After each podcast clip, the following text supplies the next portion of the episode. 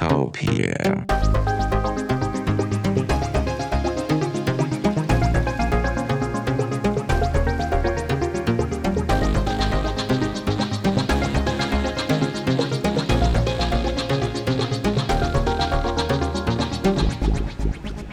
Techtopia er en podcast om mennesker og deres teknologi. Den er udgivet af Ingeniørfindingen Ida i samarbejde med Teknologiens Mediehus, støttet af Ida Forsikring, D K Hostmaster og de to konferencer E U T og H I-messen hos Herning Messecenter. Mit navn er Henrik Føns, og det er mig, der bestemmer i Techtopia.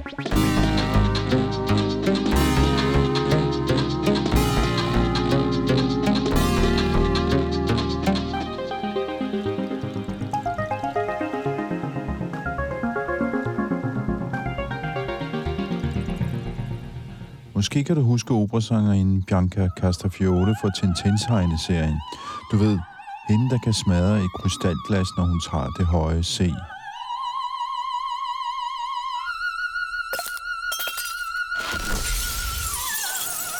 I dagens udgave af Techtopia, der kommer du til at lære, hvad hun har med hjerneforskning at gøre. Vi skal nemlig hilse på en øh, amerikansk startup, der hedder Open Water, som er ved at revolutionere hele området for M R-scanninger. Med deres nye apparat, der fylder meget mindre og er meget billigere end de traditionelle M R-scannere. Kvinden bag firmaet Open Water hedder Mary Lou Jepsen, og hendes navn, ja, det klinger lidt dansk, Jepsen, og det skyldes, at hun er danske forfædre. Men hun bor og arbejder i Californien i Silicon Valley. Hun er tidligere professor på M I T, og så har hun været ansat både hos Facebook, Oculus, Google og Intel og grundlagt fire hardwarefirmaer. Og det seneste, ja, det hedder Open Water, og det går faktisk ud på at lave nye, moderne M R-scannere. Og som så mange andre startups, så begynder det her med Mary Lou Jepsens egen historie. If you want to look at a complicated product, it is amazing that M R I works. It's amazing. But a two-ton magnet, how do you make it less expensive? A lot of people have tried, very smart people, and you're still stuck with this finely machined two-ton magnet, and it's millions of dollars. And most of humanity still lacks access to it. It nearly killed me not having access to M R in the nineteen nineties. I didn't know I needed one. I would have raised money, but I had a brain tumor.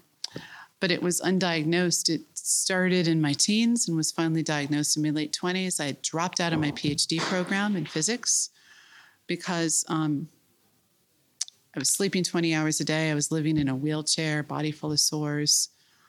Couldn't move half my face. I drooled. But that wasn't the worst part. I didn't really care about my physical appearance. I never really have. Um, but I could no longer subtract. And so I didn't think I deserved a P H D in physics from an Ivy League school. I was utterly defeated, and I dropped out. And I asked my parents to let me move in back into their my childhood house. And they said, okay. And I was at a school that had a medical school, and they let me see the professors. It was okay. The, the people were cheap. The uh, the gear was expensive. This is true in a lot of cases, and or, or more affordable. The people be more affordable than a scan. And one of the professors paid for the cost of the M R scan because of the severe headaches as I was leaving, and they found my brain tumor. I was thrilled. With a diagnosis, you can do something. But twenty-seven years later, that M R machine, that C T scan, is still millions of dollars. The vast majority of humanity still lacks access to it. Access for us in these rich countries has gotten better. Probably graduate students in physics at top schools are allowed to get an M R now, but it's too expensive. We should use consumer electronics and our, the tools of our time to make these things better. And I just didn't see anybody doing it because when you try to fund companies, they're like, oh, all the regulatory, oh, it'll take years, all the proof you have to do. When are you going to ship a product? And like, but people are dying. Som sagt er doktor Mary Lou Jepsen i dag C E O og stifter af firmaet Open Water, der er ved at genopfinde hele feltet for M R-scanninger. We're curing cancer, stroke, depression and neurodegenerative disease like Alzheimer's. Og som vi kan høre her, så er det de helt store dræbersygdomme, som Mary Lou Jepsen hun har kig på. Men hvis hun ikke vil bygge en stor, tung, dyr M R-scanner, hvad er det så hun vil bygge? Jo, hun vil bygge et lille bærbart apparat, og det skal ikke være særlig dyrt, og det kan hun gøre, fordi det bliver baseret på den samme teknologi, som blandt andet sidder i vores mobiltelefoner, en augmented reality chip til en enkelt dollar, der kan lyse med infrarødt lys, og så en LiDAR, en lysradar. Den var måske mest kendt i selvkørende biler her for ti år siden, hvor den kostede den nette summe omkring en million dollars, men det gør den ikke længere i dag. Der sidder den til en meget billig penge i vores smartphones. Og med den teknologi, ja, der kan hun identificere blodpropper, hun kan smadre cancerceller med ultralyd inde i hjernen, og hun kan tænde og slukke for neuroner, der giver depression. Og det er især hjernen, som Mary Lou Jepsen, hun har fokus på. Brain is pretty interesting because it's hard to get into. It's surrounded by bone, and it's very hard, um, even for drugs, to pass the blood-brain barrier. Brain surgery is complicated because you have to saw open the skull often. Um, and so we decided to focus on that for our first product. So we're working on brain cancer, stroke, and mental disease. So, so how do you actually get into the brain? Oh, so light, infrared light, penetrates body and brain. And you can think of that. I know this is a sophisticated engineering audience, but just bear with me. The invention of fire was very important for humanity. You can look at the fire, but you feel the heat. That heat is infrared light. You just can't see it, but it's it's black body spectrum, right? It's um, it penetrates. So that penetrates, and sound penetrates our body. You know, if you hear a marching band with that drum, that drum penetrates your body. So at the right frequencies, or ultrasound on in other frequencies, penetrate your body. Now the speed of sound is different in bone than flesh, and so forth. But we're engineers; we can compensate for that, and. Uh, We use a lot of antenna theory in creating arrays of ultrasound that allow us to penetrate through the skull and still focus to submillimeter, for example, or do a broad focus. In the case of light penetrating, we've designed special lasers that pulse with very high coherence that allow us to record both the intensity and the phase of that light. Basically, we make holograms of the brain or body. Um, that infrared light that penetrates your body from the from the you know the bonfire, um, it scatters a lot through your body or brain. It scatters every tenth of a millimeter. So after a few millimeters, that light is omnidirectional. It's very hard to image it, but you can capture its phase information and extract a lot of information.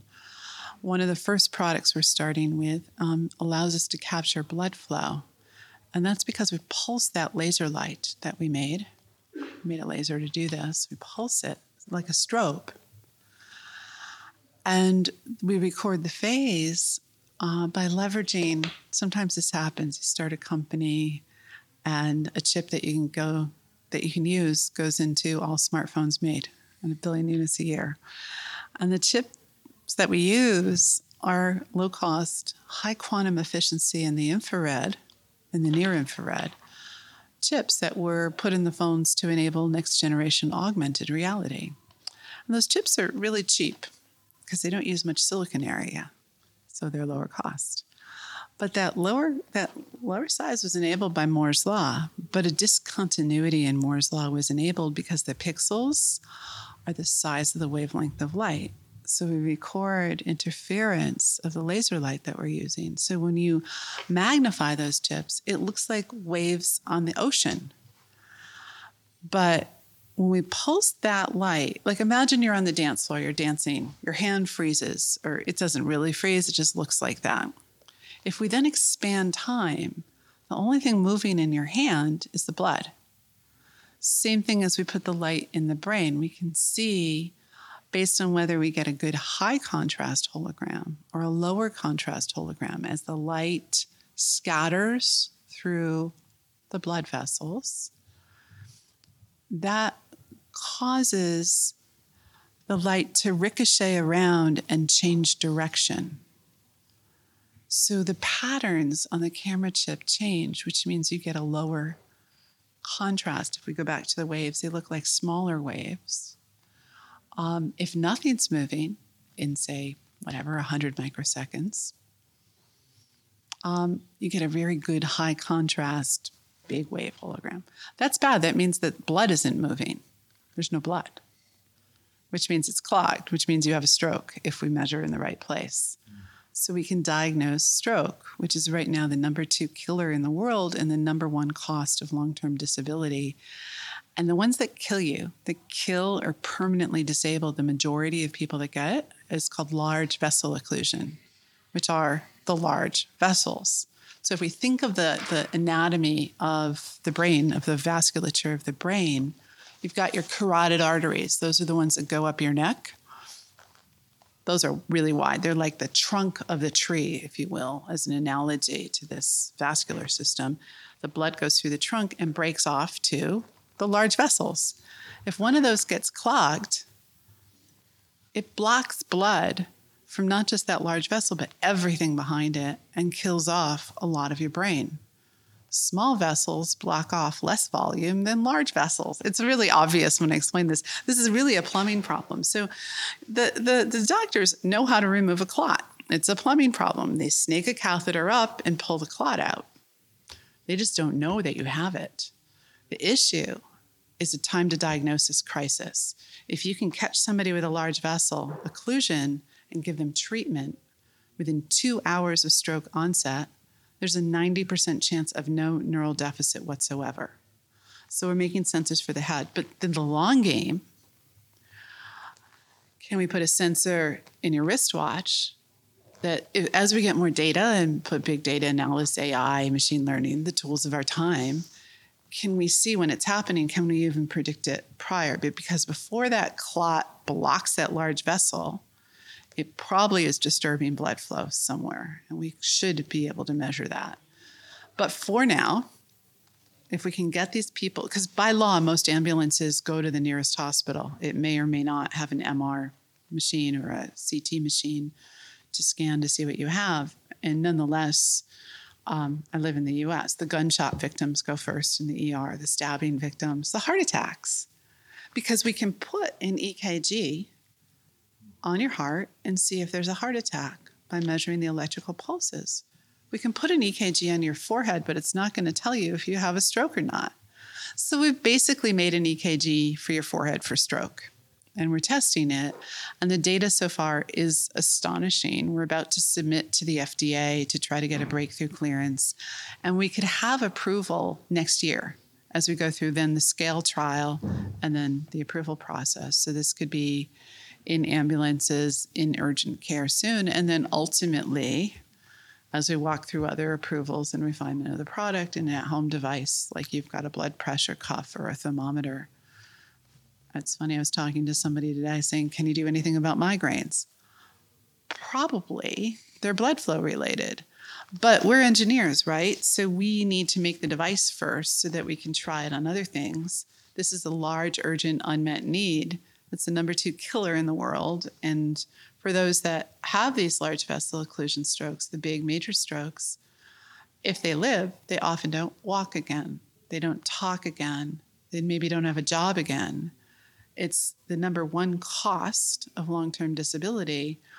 And the bigger cost, of course, is, of course, to the individual and their family and everybody they know, because that person is fundamentally changed. One moment, it seems like they're fine. The next moment, they're not. And in fact, I think there's more happening in the previous moments that maybe we can discover. But for now, to start there enables us to make the modules that can be used throughout our body to measure blood flow for low cost. Using, again, sometimes you get lucky, something a, a chip that's shipping a billion units a year in smartphones that costs a dollar. They charge us more, but as we move volume, we'll get that down. But still, it's not expensive. And on the laser that we made uh, a couple years ago, three years ago, it was a million dollars in the size of a small room with water cooling. We've got it down to um, the size of two hands plus an inch. And we've got an example of a sh- shrunk to the size of a fingernail because we're slipstreaming on uh, laser development for LiDAR that's going into most cars, autonomous driving or not, for safety. It will it will be there because it, it can hit. The projections are by the end of the twenty of the twenty twenties, um, five hundred dollars, but whatever. Without the the laser itself being about one hundred dollars, using um, a high volume manufacturing technology. So, if you can get something into into prototype that has a manufacturing process for an adjacent product, you win, right? Because you can make it. You, I may have to change the mask set slightly, but you can make it and chip it. But six years ago when you started, you wouldn't have these technologies. So well, why did you start if you did not have these cheap uh, opportunities? To make them. I have a history of making things, um, but sometimes you do get lucky. Um, often you don't. You make it yourself. You do the mask sets. We were designing a camera chip when... Um, these things started to, to ship. We still have preferences for the design and architecture that would be different. But when you can get something for a dollar with really good quality, maybe you move the engineering to another area and make do with that, because the high quantum efficiency is really helpful, because you are often photon starved for, for anything with optics. You're always fighting for light. So, um, that high quantum efficiency is helpful in the design of this. And so we we take some. So ultimately, we'd like to design our own, but stability, there's a reimbursement of one thousand dollars for an accurate diagnosis that's done with an A I interpretation of that very M R I, M R I machine. But it often takes ten, twelve, twenty hours to get the patient in that machine. So you can ha- have that thrombectomy. That person, if they live, isn't going to walk again, isn't going to talk again. We need to do it earlier. That's easy to understand. Everybody understands that. It's easy to explain. It's easy to explain how we're using the camera chip in the smartphones. Okay, the laser's a bit of a stretch, but it's on LiDAR. Like, that's fundable, totally fundable. We can be in F D A approval next year on this. Could things delay it? Of course, things can always go wrong. We're engineers. Sometimes we have to change some things. But it's relatively fast, even though we are a five-year-old company. So that it's life-changing. It can save millions and millions of lives, and it can be um, funded and make revenue. And we can then have low-cost modules for all kinds of blood flow that can change all kinds of disease states. Yeah, yeah, because uh, the other things you mentioned is also about blood flow, Alzheimer's, for instance. Oh, yeah. So th- that's... Um, uh, We're using there, we're using ultrasound devices, which if you look again in silicon manufacturing processes, the MEMS technology, the microelectromechanical systems, are enabling, um, in the limit, low-cost ultrasound.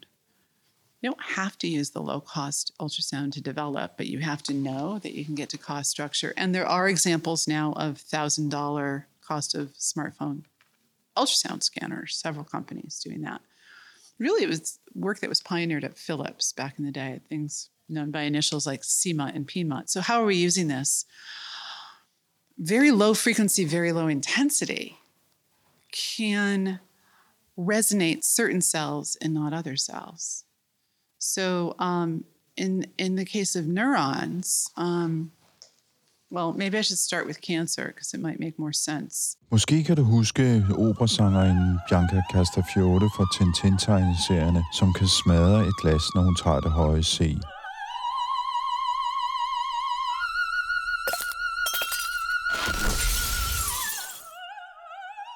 Og hvor skørt det så end lyder, så er det faktisk lidt den metode, som Mary Lou Jepsen hun bruger, når hun skal smadre cancer-tumorer i hjernen på folk med ultralyd. All aggressive cancers have certain mechanical properties that healthy cells don't have. They have weird um, cytoplasm-nucleus ratios. They have very strange membranes, and they're like a rickety ship. So what we did, they, they can break apart very easily mechanically. Nobody does that, because when you become a, an M D, you take a lot of biology, a lot of chemistry, a lot of biochemistry, now with the D N A stuff, a lot of statistics, a lot of anatomy.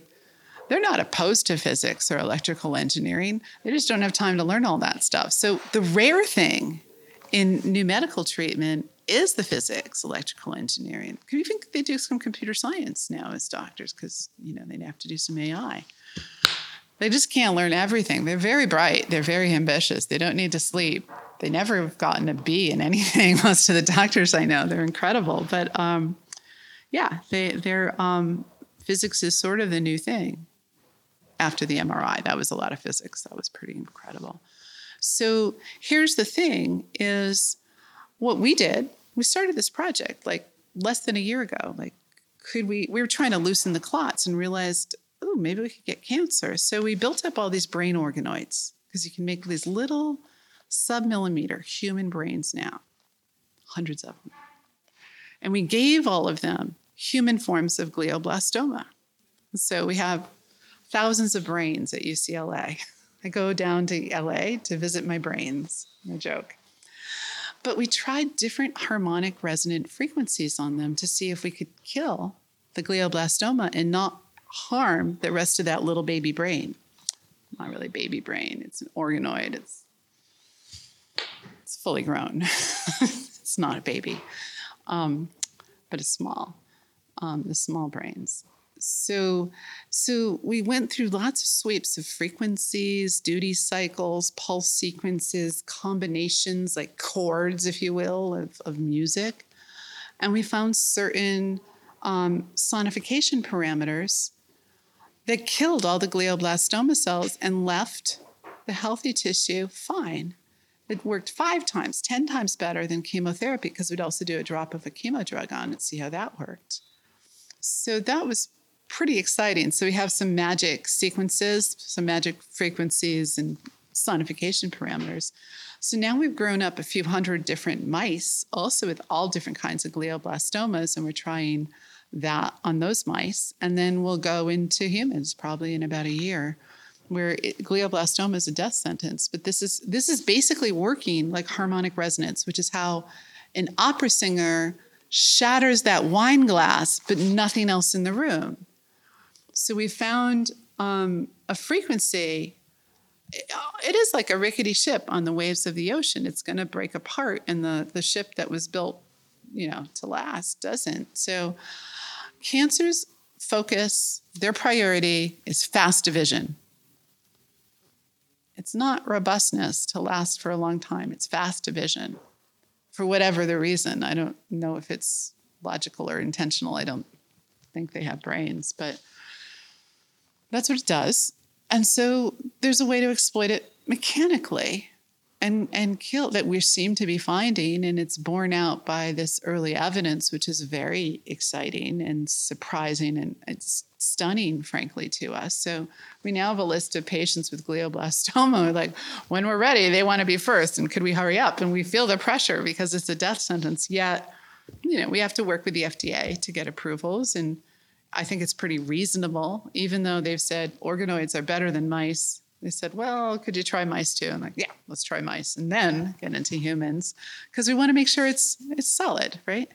Uh, can I just ask one thing to understand it completely? Yeah. You sort of blow up the cancer cell, but if you do that, it, doesn't it just spread in the brain? Or uh, so what happens is the proteins inside spread in the brain as the the cell walls melt through this process or just dissolve. Um, and what happens is those proteins then vaccinate the brain against the very cancer you have. So it's preventative. So uh, this week in, in, in San Francisco, we had a big healthcare conference, J P Morgan, and we were talking to the pharma companies, and they said, well, maybe we could combine it with our immunotherapy drugs. Because if breaking open these cells, it's hard to get all of them. The thing with glioblastoma is some of it's a solid tumor, but the, the, the, the little individual cells hide out amid tons of neurons. So the neurosurgeon can maybe get a clump of things, but those cells hiding out are going to divide, divide, divide.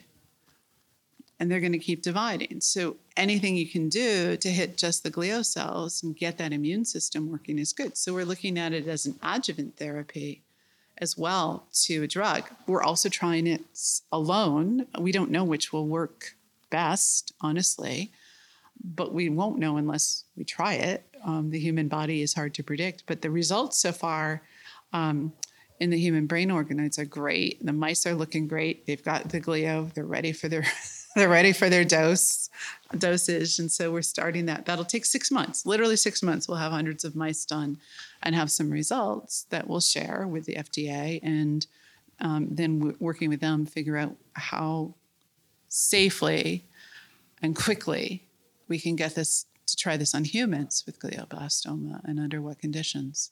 Ja, via små modeller af menneskehjerner på University of California, Los Angeles og forsøg på mus, så er Mary Lou Jepsen og Open Water ganske godt på vej til at blive godkendt af F D A, de amerikanske sundhedsmyndigheder, så hendes produkt kan komme på markedet. Men øh, hun snakker også om Alzheimer, og hun snakkede om depression. Så hvordan virker det egentlig? We're working with severe depression with a different frequency. We can turn on and turn off neurons through the same process. So what happens in a certain type of ruminative severe depression is um, you can see in the default mode network, which is supposed to be quiet, but if you have negative, repetitive thought, ruminative thought, um, under an fMRI, you can see fMRI gives you oxygen, a video of oxygen use in your brain. It measures oxygen use. And with a bold signal, which we can talk about oxygenated versus deoxygenated, blah, blah, blah. But it's a video of oxygen use. Where you see high oxygen use, that's where the neurons are firing a lot. They're using the oxygen to fire. Where you see low oxygen use, that's where the neurons are quiet. Makes sense, right? So in people that are severely depressed, in, in the default mode network, we can see where the high firing is. And so what we're doing on humans now, we've just done our first humans in December in a trial with the University of Arizona. We're seeing, um, we basically turn off the neurons. We make them inhibitory, in, in, in, inhibitory, yeah. And so that correlates with the subjective early result, again, the first dozen or so patients we've done, um, where they feel stoned, high. And or euphoric, and then they self-report much lower scores for depression. So just, again, our first tests. We're sort of now expanding those tests and going for a longer measurement time, but we wanted to tune the parameters.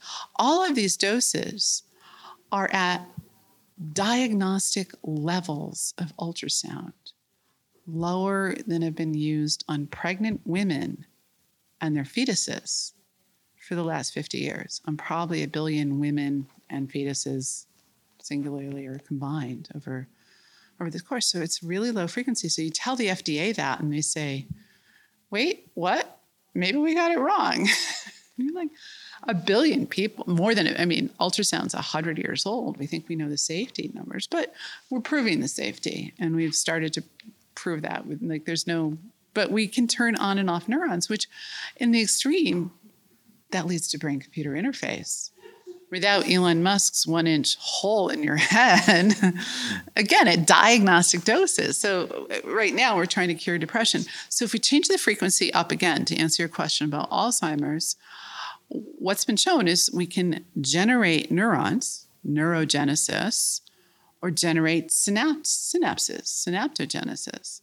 That seems like it could really help with neurodegenerative disease, which is the turn that, you know, lowered synapses in neurons. And so that's sort of future work for us, but it, um, we're a small startup curing cancer, stroke, and mental disease. And so that's the next big one we want to attack, but we are, um, we are, um, perfecting our equipment right now, um, with the cancer, uh, work with the mice and the depression work. We may go to O C D first, obsessive compulsive disorder, because that, um, is a very bright oxygen use that's right above your eyebrow. We know the location of it.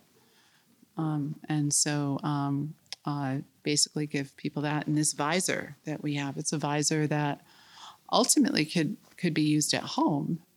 Um, Rather than, I mean, right now there's an analogy, there's transcranial magnetic stimulation. If we look back in time, people used to use electroshock therapy, direct current stimulation.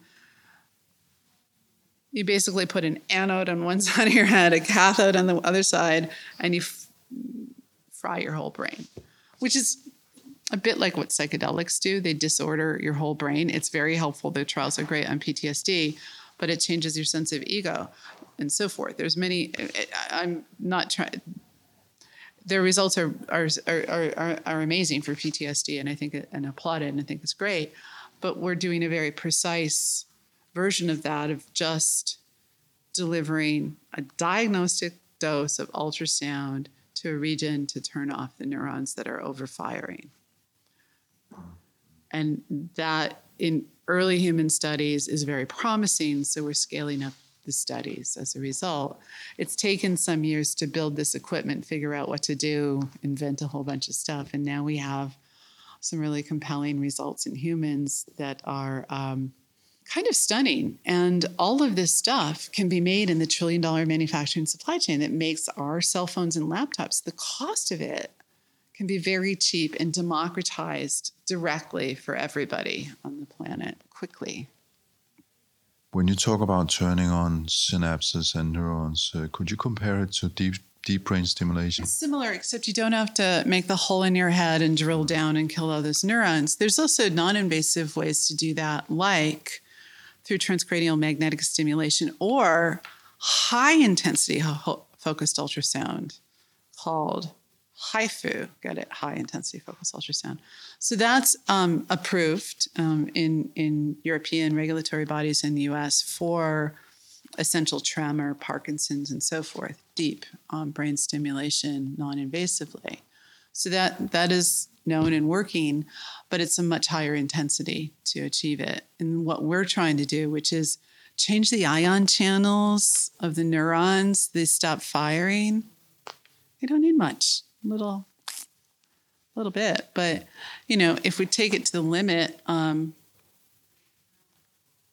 with hot, with better focus, we could turn on and off individual neurons, and this does get us to brain computer interface in the limit. But just so you know, this device we're making will be regulated by the F D A or the other countries with certain use and non-use, so it, it There, there's little danger of that, although it is something to talk about as we, uh, most new technologies do open a Pandora's box of how technology could be used for good or evil, and we need to have those conversations here. It's important, and I can ask questions, but, um, you know, I can, I can try to um, seed what we think we should do with this, this technology, but curing cancer, stroke, and mental disease are also important things to do. So I think we should do that. What will the device look like? Maybe a couple centimeters across, less than a centimeter thick. Right now we have a visor that, um, uh, there's pictures on our website of, of the visor, but it's... Um, thin, it's slick looking, and it, it, it covers part of the forehead to get the main vessels there for this purpose, or to focus into the brain without having to go through the hair. Ultrasound and hair, you've got air bubbles, complicated. Um, so we just decided we can, the window to the brain we can use as the forehead and reach anywhere we wish to in the brain by um, basically, we steer an antenna, but it's an out, it's not a receiver, it's an emitter, um, and doing a phased wave calculation to couple it through the bone that has a different speed of sound, and then to focus it where we wish to. So um, it's it's slim. Um, if it's any head, it's um, it, it looks cool. You can look at it. There's a little L E D in the center that lets you know if it's lined up right and so forth. Um, the ones that we're using, that's the idea for next year's model. The ones we're using now are about an inch thick, um, and uh, one straps around, they, they strap around the head and the back, we, um, but it's straight, you know, they're small, easy to get on. The nurses get them on in, in a few seconds and do about a one minute scan right now for, uh, while, again, from the heli- where the helicopter lands on the, on the roof of the hospital, while they're wheeling them on the bed to the cath lab. That's when we do the scan, because we don't want to lose any time. So, but it's it's robust enough for that, and uh, we spent a bunch of time making our prototypes that robust. So we'll make a, another build of, I don't know, less than one hundred units this year to scale up the trials and go to production after we, we get the F D A approval. Og det fortalte altså doktor Mary Lou Jepsen, der er C E O og founder i Open Water, et Silicon Valley-firma, der er ved at genopfinde M R-scanningen. Jeg linker til Open Water fra techtopia punktum d k. Techtopia.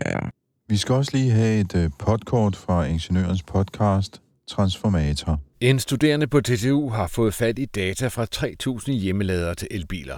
Det er endelig et speciale, der har gjort ham til elektronikingeniør. Men tallene kan også bruges til mere end en afsluttende eksamen. De blotlægger to problemer med de mange elbiler, vi anskaffer os for tiden. For det første, at alt for mange stadig bare oplader deres elbil i kogespidsen om aftenen, hvor nettet er presset.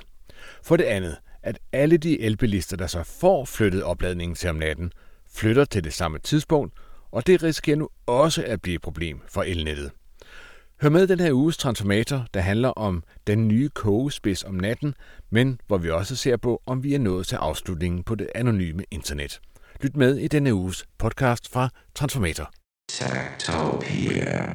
Ja, og du har altså lyttet til Techtopia, der udkommer hver eneste mandag. Du kan finde tidligere afsnit på techtopia punktum d k. Du kan følge os på Instagram og Twitter på snabel-a techtopia punktum d k hedder vi der. Så kan du deltage i teknologidiskussionen i vores Facebook-gruppe. Den hedder Techtopia Backstage. Og på techtopia punktum d k, der kan du også finde vores nyhedsbrev, og du kan skrive til mig på henrik snabel-a techtopia punktum d k. Og så kan du sammen også følge os på LinkedIn. Og når det er sagt, så er der kun tilbage at sige, at Techtopia bliver produceret af mig. Jeg hedder Henrik Føns, og jeg får hjælp af Mikkel Berggren Nielsen på genhør i næste uge. Techtopia.